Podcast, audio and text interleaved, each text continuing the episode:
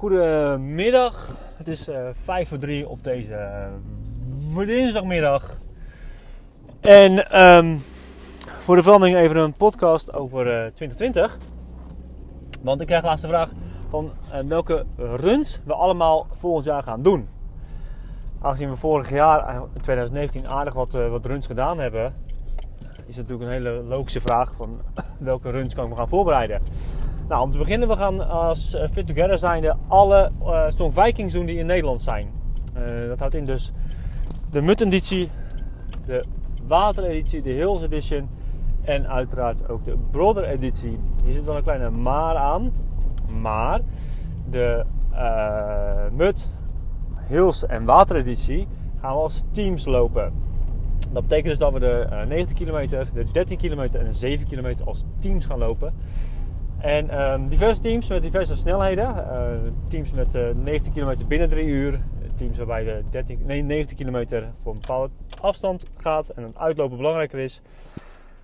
En dat voor de 13 kilometer hetzelfde geldt. De 19 kilometer van de uh, Strong Viking op 10 oktober, dat is de Brother editie. Dat is wel even een speciale editie, vooral voor mij persoonlijk. Want daarin ga ik zelf en een aantal van, uh, van onze sporters uh, voor het eerst een, OCR lopen. Een OCR is Obstacle Course Racing. Dat zijn dus de wedstrijden van uh. Dus hou er even rekening mee met je planning. Dat ik daar niet als um, coach in meeloop, maar echt als deelnemer aan een wedstrijd. Dus is de volgende logische stap, een logische vraag die je krijgt, is: joh, Remco, ga je ook mutmasters lopen? Uh, was een van mijn eerste, nee, was de eerste obstacle run die ik deed. Dat was in uh, maart 2016. En daar um, was ik een, een, een, rookie, om het zo te zeggen. 12 kilometer gelopen, uh. En um, nou, ik had geen idee wat me te wachten stond. En daar is eigenlijk mijn, mijn, mijn verslaving of mijn passie voor deze sport ontstaan. Dus het zou heel logisch zijn als ik dat in 2016 ook weer zou doen. Want ook vorig jaar en ook het jaar daarvoor heb ik ze uh, gewoon steeds gedaan. Zowel uh, Haarlemmermeer als de Biddinghuizen. 2016 moet overslaan vanwege een blessure. Maar uh, dat mag de, pers niet, drukken. Ik wil ze wel gaan doen. Dat is één ding wat zeker is. Ik wil ze echt wel gaan doen. Um, alleen ik weet ook nu weer een kleine kanttekening.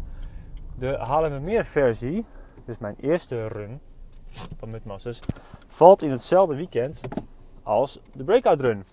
Nou, en laat de breakout run nou net een run zijn die ook hoog op mijn lijstje staat.